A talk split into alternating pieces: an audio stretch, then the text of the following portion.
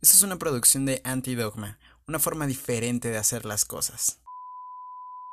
Advertencia. El siguiente contenido puede llegar a herir susceptibilidades. El locutor de este podcast se encuentra realmente muy grifo al momento de realizar la grabación, la edición y el momento que esté. Pero es porque es medicinal. Ah, sí, sí, sí, es me- me- me- medicinal, claro. Sí, sí, sin ella podría eh, hacerme más ciego. ¿Comprende? Sale pues, banda, ya saben, buenas vibras, buenos humos. ¿Pero qué? ¿La marihuana o mota no es ilegal? Solo para aquellos que la disfrutan.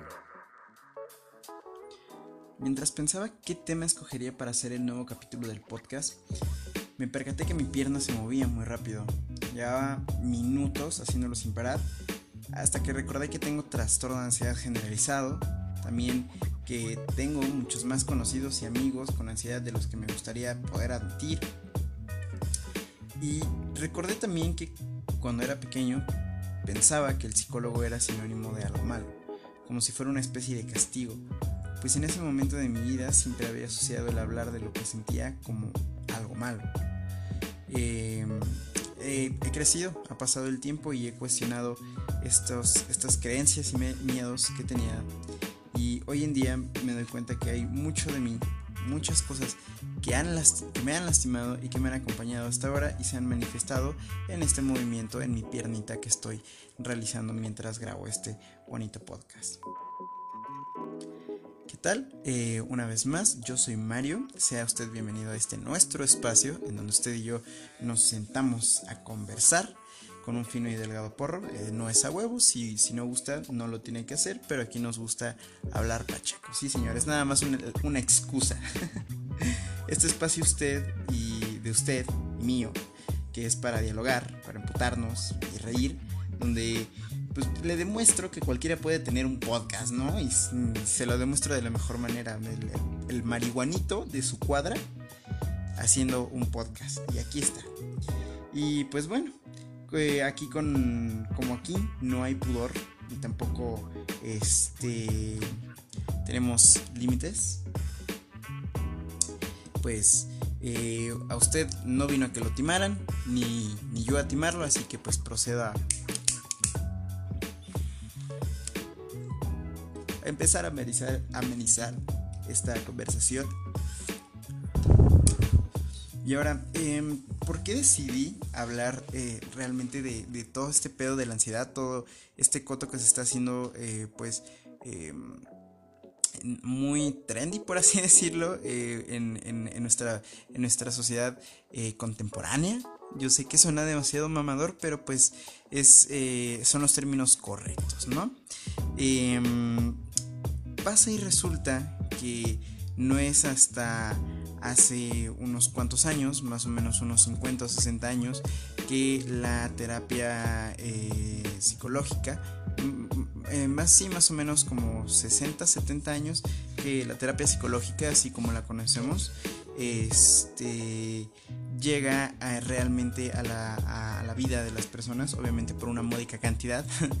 este mm, antes, muchísimo antes de, que usted se sentara en un diván a conversar respecto a por qué odia a su papá o por qué eh, odia a su hermano, em, antes de todo esto y hablarlo con, eh, una persona con lentecitos que iba apuntando cosas que le parecían interesantes, o bueno, eso es lo que yo pensaría, respecto a las pendejadas que usted está diciendo, bueno, no pendejadas, sus, anécdotas, las cosas que lo han lastimado, las cosas que lo han marcado.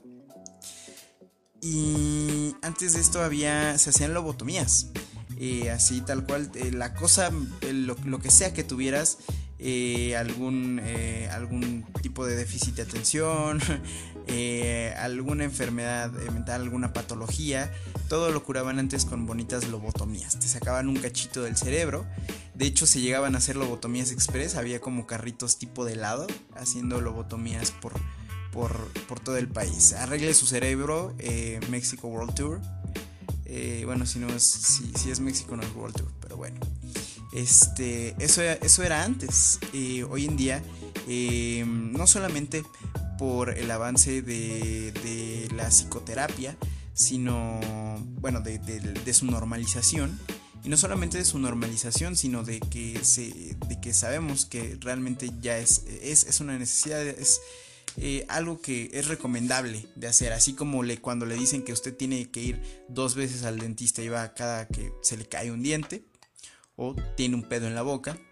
Este solamente va ya cuando hay pedos. Y justamente ese es el pedo. Em, en, este, en este podcast me voy a explayar un poquito. Porque no solamente es este pedo de la ansiedad, sino porque tenemos un problema muy grave, al menos en, este país, respecto eh, no solamente a la ansiedad, sino a, cualquier otro trastorno este, eh, no sé, mental, de la personalidad, este, cualquier derivado de, la psicología o psiquiatría, tenemos un problema muy grave, no solamente para identificarlo, sino para tratarlo. Solamente el 8% de las personas que eh, son diagnosticadas con un trastorno eh, son atendidas, o sea, son, son tratadas, pues. Y pues de cierta forma no nos debería extrañar que con esos pinches números estemos viendo cada vez más casos de, monstruos de inserte localidad del área metropolitana aquí que son, son asesinos seriales, son, son eh, eh, feminicidas. Eh, y, esto obviamente tiene un trasfondo psicológico y social muy muy duro. Pero pues ya irme por, por esas partes más oscuras sí sería un poquito más de pedo. Así que yo nada más me voy a centrar en por qué mi pierna ahorita se está moviendo tanto. Estas semanas he estado muy, muy, eh, muy ansioso. Eh, de veras. Em, como comenté al inicio, eh, tengo realmente trastorno de, ansiedad generalizada. Este me lo diagnosticaron ya hace como dos años más o menos. Eh, no tengo ningún problema con decirlo porque realmente esto es como decir, güey, pues soy zurdo. este, aunque ser zurdo pues es, diferente, pero es igual de natural tener, eh, tener problemas en, en tu cabecita. Simplemente el problema es que nunca nos han enseñado es, es, normal. Es, eh, los psicólogos, siempre lo he dicho, son los doctorcitos de nuestras cabezas. ¿Ok?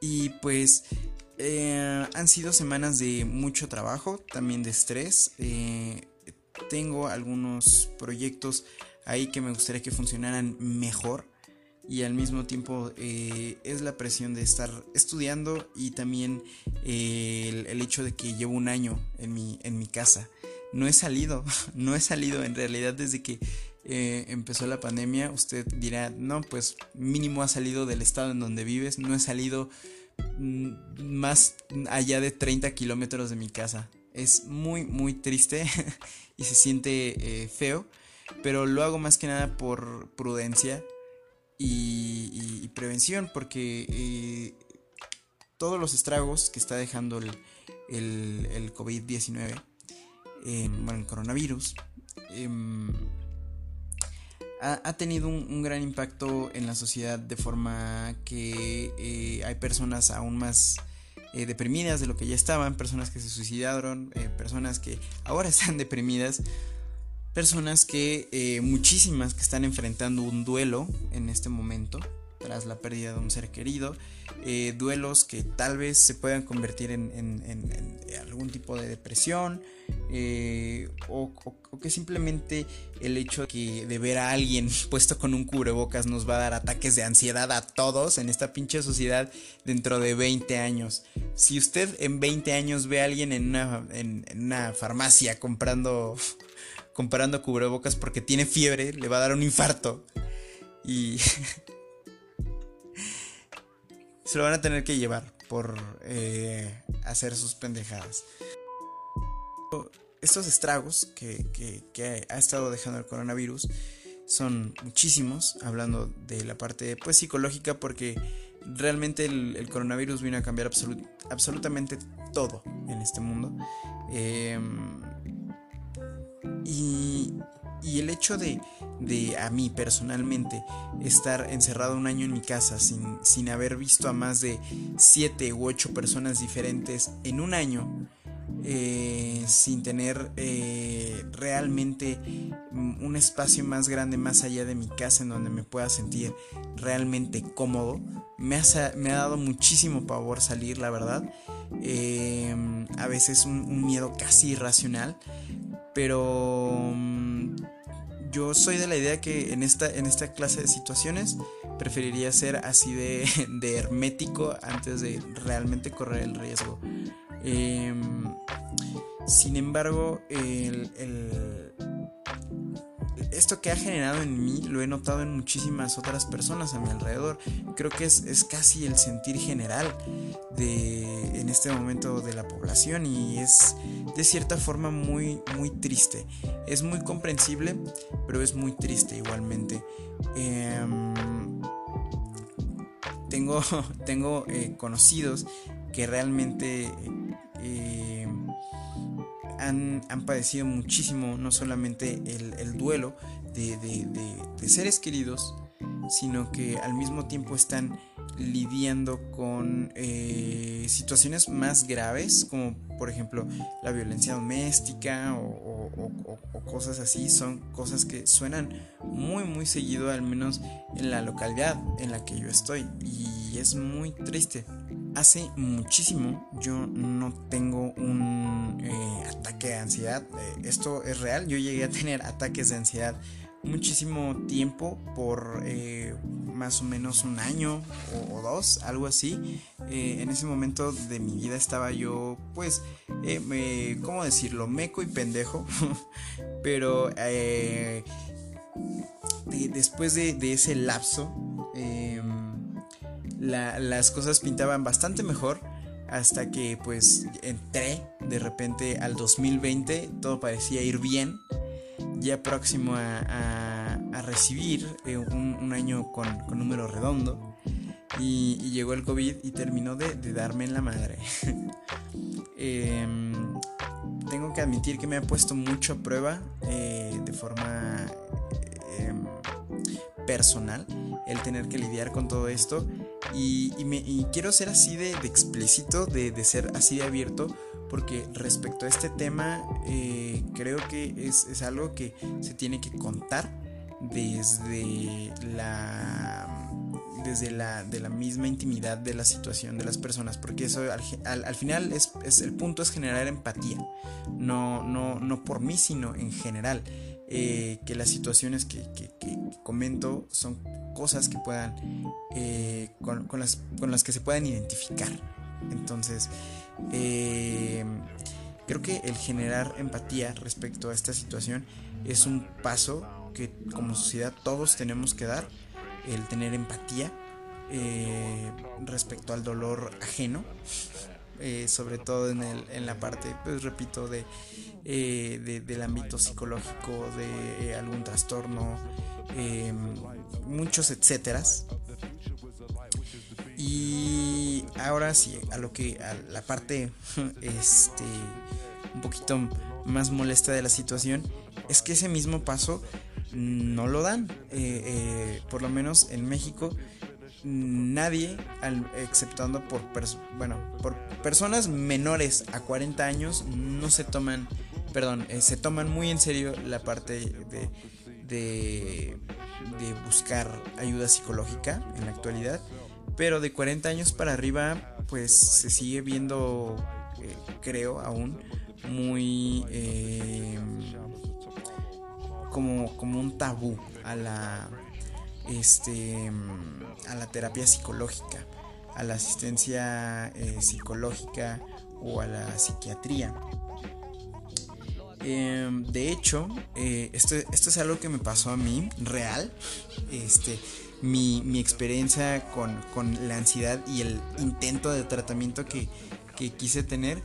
Este, como comenté, eh, solamente el 8% de las personas que son como diagnosticadas con un eh, trastorno suelen ser atendidas.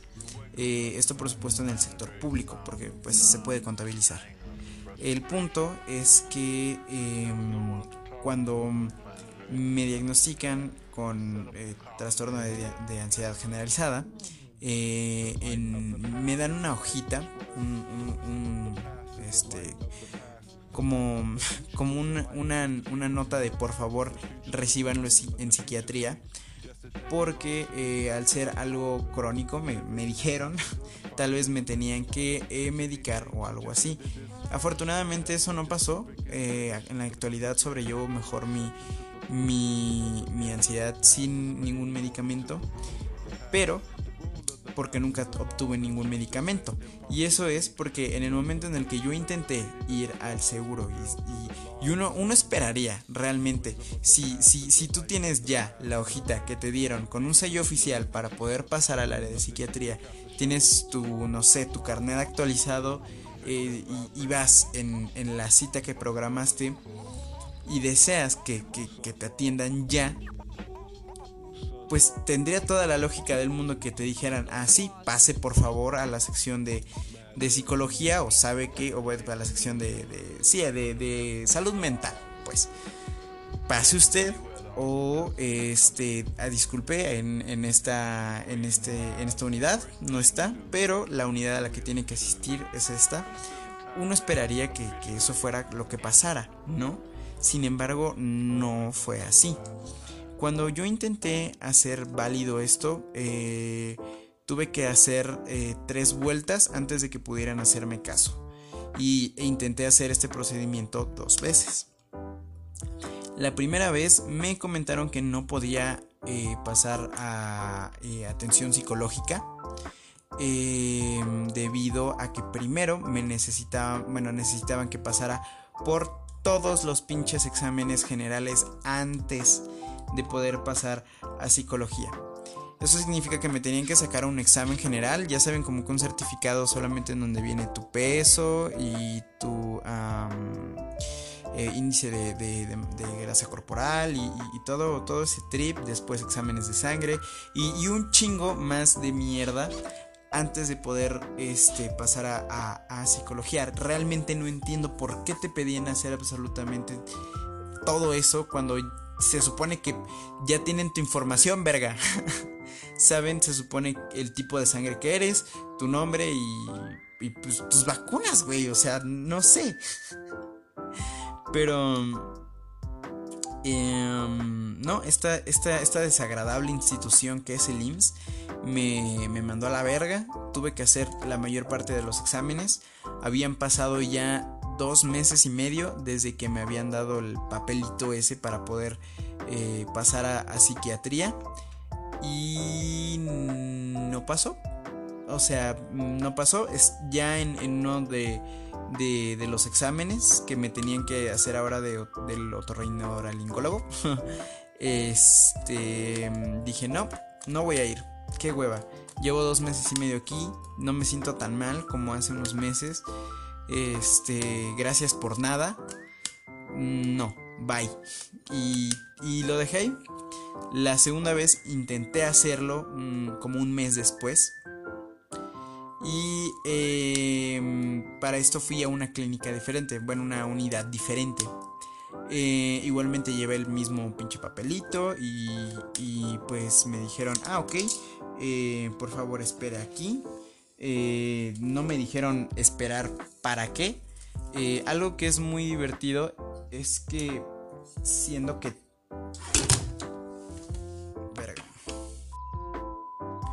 Siendo que tienen mis datos, siendo que se supone que tienen una base de datos, eh, en donde, repito, deberían de saber mi nombre, mi edad, este, mi dirección, mi última dirección registrada, claro, eh, si soy estudiante o, trabajador.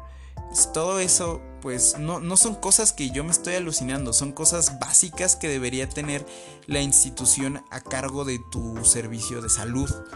Entonces, eh, yo esperaba que esta información la tuvieran, pero no. El IMSS es tan, es tan puto viejo, arcaico y feo que em, me hicieron llenar una forma con, todos mis datos, todos mis datos básicos y la razón por la que acudía. Con una, una, forma, una forma hecha en, máquina de escribir. En una puta máquina de escribir. Y me la pasaron con una pluma bien pinche fea. Y pues eh, la señorita obviamente no quería trabajar, no me quería pedir mis datos, así que me hizo llenarla yo mismo. La señorita no tenía ninguna computadora. Ah, no, sí tenía una ahí enfrente y no la usaban. ¿Por qué no la usaban? O sea, se veía muy fea. La neta estaba muy fea, pero ¿por qué, por qué no la usaban? Este... Me, me, pidieron mis datos, solamente me quedé esperando, pasó una hora, eh, toqué a la puerta y dije, bueno, me van, eh, me, me, ¿qué, ¿qué, estoy esperando realmente? No, no me dijeron nada. Me pasaron, solamente fueron bastante imprudentes. Con, porque o sea se, obviamente leyeron la hoja porque tenían que hacerlo pero tenían que preguntarme en voz alta ay pues qué, qué, pasó ¿Qué, ¿Qué, pasó? ¿Por qué intentaste hacer eso? ¿O, qué? ¿O qué? O ¿Por qué? ¿Por qué ansiedad? O sea, ¿o qué? ¿O qué? O sea, pero con ese tono, ese tono molestito de, de pinche chismoso, así. Entonces, realmente no quise decir nada, les dije que no era su, pues, de su perra incumbencia. Entonces, eh, pues nada, me, me tuvieron esperando ahí un rato más hasta que me volvieron a sacar, ahí esperar en el pasillo. Pasó una hora y 15 minutos más, yo me desesperé y me fui. Nunca supe bien qué estaba esperando, nunca supe bien si me iban a atender y no supe bien si para empezar alguien ahí adentro de esa pinche unidad hospitalaria sabía lo que estaba haciendo. Porque todo se veía muy muy disperso, muy muy disperso y me dejó muy triste y al mismo tiempo enojado y cagado de risa porque cómo cómo con qué confianza las personas eh, al darse cuenta que tienen un problema psicológico eh, o, alguna, alguna eh, patología, ¿cómo, ¿cómo se pueden tratar las personas? No solamente las que eh, sean como yo, que tengan la, la, necesidad de hacerlo, sino por ejemplo las personas que no puedan pagar terapia. Eh, y esta es la mayoría de los casos. Eh, conozco, por lo menos en lo que va de esta eterna cuarentena, conozco al menos a cinco personas que me han dicho cómo le hiciste para lidiar con la ansiedad. Y yo solamente digo, me la jalo a diario. No, no, eso no. Pero eh, pruébelo. eh, eh, bueno, obviamente les comenté que antes estuve en terapia, entonces eso, eso me ayudó. Eh, les comentaba de muchos conocidos que son psicólogos terapeutas y que tienen ahora sus, consultorios. Estoy muy orgulloso de ustedes, por cierto. Eh, y les pasaba sus, sus, contactos para que pudieran agendar una cita o algo así, pero pues eh, la mayoría de, bueno, todas estas personas me respondieron, la verdad es que no tengo dinero, entonces pues no creo poder. Y pues yo realmente no les decía nada, o sea, no es nada malo, en realidad. Eh, eso detiene a la mayoría de la población a poderse, poderse acercar a, al derecho humano que es la salud y eso debe incluir la salud mental.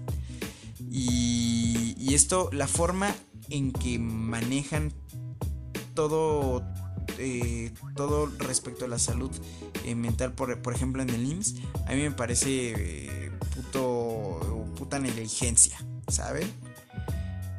Entonces, sí. Entonces creo que es un buen momento para empezar a exigir que se, se le dé más foco a, eh, a, a, todo el pedo respecto a la salud mental. Eh, la ansiedad generalizada se, se también es, es, producto muchísimo de, de, la vida tan acelerada que vivimos y sobre todo nosotros, repito, yo, yo he visto mucho esto en personas que son jóvenes, igual que yo. Eh, vivimos en, un mundo actualmente muy muy acelerado, consumimos contenido eh, de forma muy rápida, contenido eh, muy corto. Hay personas que pasan horas en TikToks que realmente es contenido corto, segmentado y repetitivo. al mismo tiempo deseamos, tenemos las cosas muy rápido y eso es gracias al bendito Internet. Pero al mismo tiempo crea una, cascada de, sobreinformación gracias a la, rapidez con la que consumimos. No estamos analizando tampoco las cosas que estamos consumiendo, únicamente eh, hacemos scrolling en, nuestra pantalla y, esa retroalimentación que, viene muy muy artificial nos, está haciendo daño. La realidad es que nos está haciendo daño. Eh, por razones eh, personales, a mí se me generó la ansiedad, pero mucho de esto puedo decir que se terminó de, colapsar, no solamente por situaciones personales, sino que realmente siento que se, se vio muy agraviado por el estilo de vida que, llevé mm, por por lo menos esos años de mi vida muy rápido, muy... Eh, ah, eh, para ese momento ya me habían asaltado tres veces de forma violenta, así que eh, incluso salir a la calle muchas veces me, daba muchísima ansiedad. también está muy vinculada al estrés, repito, de esta vida tan rápida, tan álgida. Eh, el estrés, el, estrés de tener que cumplir con expectativas propias, eh, ajenas, eh, sociales, presiones sociales que podemos encontrar en las mismas redes en donde seguimos consumiendo contenido de forma tan rápida. Entonces es por eso que siento yo que la ansiedad se está manifestando eh, de forma más, eh, más álgida. Y, no lo digo yo del, todo, lo dice la ciencia. Hay muchos papers que me están encontrando. Si pudiera dejar el link alguno en, este bonito podcast, lo haría. Em, pero eh, usted rápido métase a googlear mm, sobre el aumento de la ansiedad y, los, las razones alrededor de, de la ansiedad, por lo menos en jóvenes. Y, va muy relacionado a esto, en un mundo que está cambiando muy, muy, muy rápido, en donde eh, las voces están polarizando muchísimo, en donde no se está cuestionando mucho, y esto crea una espiral en donde el individuo se siente cada vez más y más estresado. Hace unos días eh, desperté, esto me ha estado pasando como tres o cuatro veces eh, en dos semanas, despierto y despierto con ansiedad despierto con ansiedad, ya llegué a ese punto. Ya llegué a ese punto. Y, no me extrañaría escuchar que alguien más eh, eh, estuviera también en ese punto o en algo todavía más duro. Eh, muchas veces me van a escuchar decir esto. Yo soy un gran fanático muy, muy fuerte de, de mi serie favorita que es The Sopranos. Y una de las razones por las que me encanta esta serie es por cómo trata la psicología de los personajes que tiene. No me voy a explayar mucho sobre esto, pero solo puedo decir que eh, la serie al inicio se centra en los ataques de ansiedad que tiene un eh, jefe de la mafia de Jersey. Entonces es, muy muy interesante ver toda la dicotomía alrededor de esta situación y, es cómico y al mismo tiempo hay, eh, se nota realmente que se esforzaron por investigar cómo es que funciona no solamente la ansiedad, sino la sociopatía y los factores que están alrededor de formar un sociópata y, de la misma ansiedad, eh, del miedo que, que, se vincula a esta ansiedad. Este, es muy impresionante. Y, gracias, bueno, no gracias a esa serie, sino que en ese momento yo acudía a terapia y eh, muy eh, convenientemente estaba viendo esta serie en donde se veía constantemente una terapeuta. Em, fue que em, dije, güey, güey, em, es, es, realmente sí es muy importante que todos eh, tengamos la oportunidad de asistir a, terapia. Y digo, tengamos la oportunidad porque, eh, como mencioné hace un momento, la terapia aún es algo que eh, sigue siendo muy privativo para muchas personas. Tiene un costo muy privativo para muchas personas. Y no significa que los eh, terapeutas estén cobrando mucho. Realmente eh, las terapias pueden ser aún más, más, más, más caras que en un consultorio común. en, si es en un consultorio privado o una institución eh, privada. Entonces, em, hay que hacer realmente accesible la salud eh, mental, eh, bueno, el tratamiento de la salud mental a la ciudadanía. Pero pues es toda una cuestión porque no podemos ni arreglar los problemas de, no, de nuestro sistema de, de, salud eh, convencional, de, de, la general. oncología sin oncólogos, equipo de hace 30 años, es, es muy lamentable. Y pues eh, habrá que exigir un cambio realmente en, tanto para la situación de, la, medicina en general como de, la eh, psiquiatría y psicología. Este, hay que no solamente reparar esos, esos daños que tiene el sistema y hacerlo funcional para la población, sino que eh, incitar a la población a, romper estos paradigmas e invitárseles a, terapia, así como el 30 minutos de ejercicio al día que, eh, eh, bueno, o, el, no sé, el plato del buen comer, no sé, cosas así, cosas que ya sabes, ponen como en papers o o en las paradas de los autobuses, ya sabes, em, en vez de, carteles melosos del gobierno, pues estaría padre ver carteles melosos del gobierno sobre que tienes que ir a checarte. Em, por lo menos, bueno, tienes que ir a terapia por lo menos una vez al año, o sea, si no hay ningún problema, o no sé cuánto tengan que, tengas que ir, no sé, una o dos veces al año, o sea, para ver que, estés bien y si tienes algo mal, pues te quedas a terapia y así, entonces, no sé, eh, hay muchas formas en las que se puede implementar.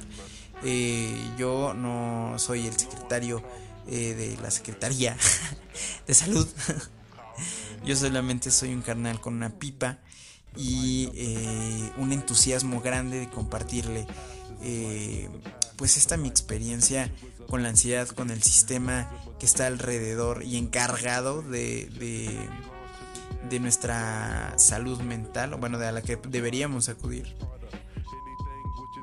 Y pues nada, em, solamente me gustaría recordarle, audiencia eh, bonita y pacheca, que em, eh, hay, que, hay que romper ya estos paradigmas y prejuicios. Son, son cosas muy arcaicas, verga. Son cosas muy, muy viejas. Es como este pedo de que hace poco la, la, iglesia católica sigue sin reconocer el, matrimonio LGBT.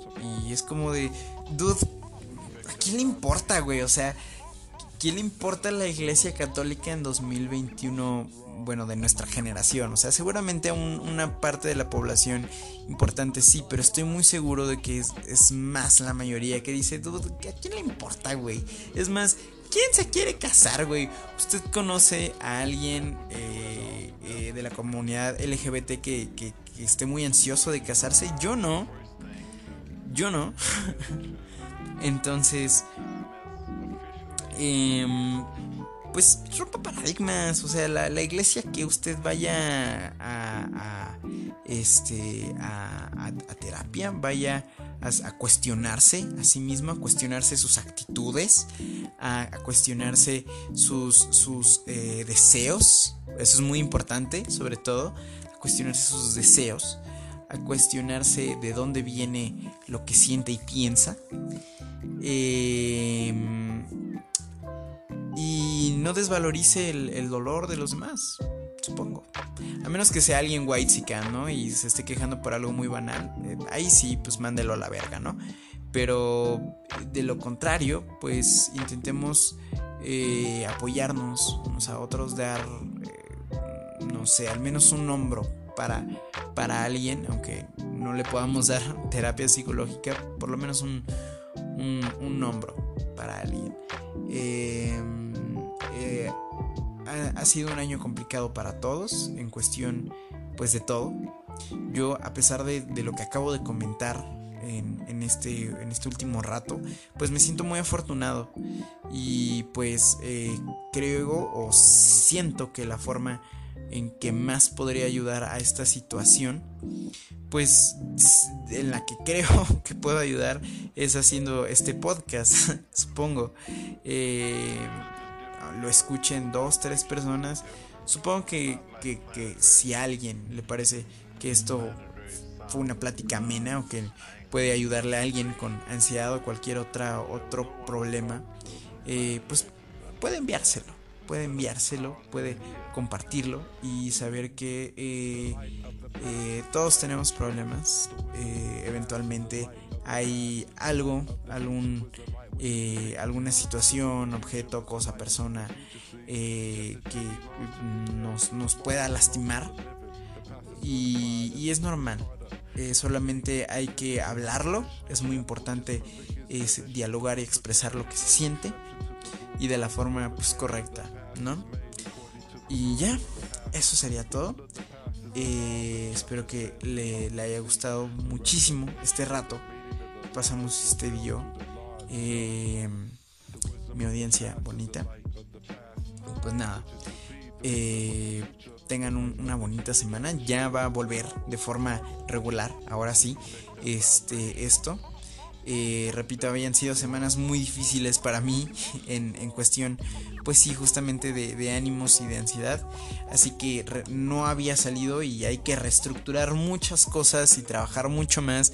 Pero este, este formato bonito, esta conversación que, que estamos teniendo usted y yo, porque sé que me está contestando. Yo lo sé, yo lo sé. Eh, esta conversación que estamos teniendo usted y yo eh, va a ser más continuo, más continua, perdón. Eh, voy a intentar divulgar más este, este bonito podcast. Y pues nada, ya. eso sería todo. Esto fue una producción de Antidogma. pásenla bonito. Bye.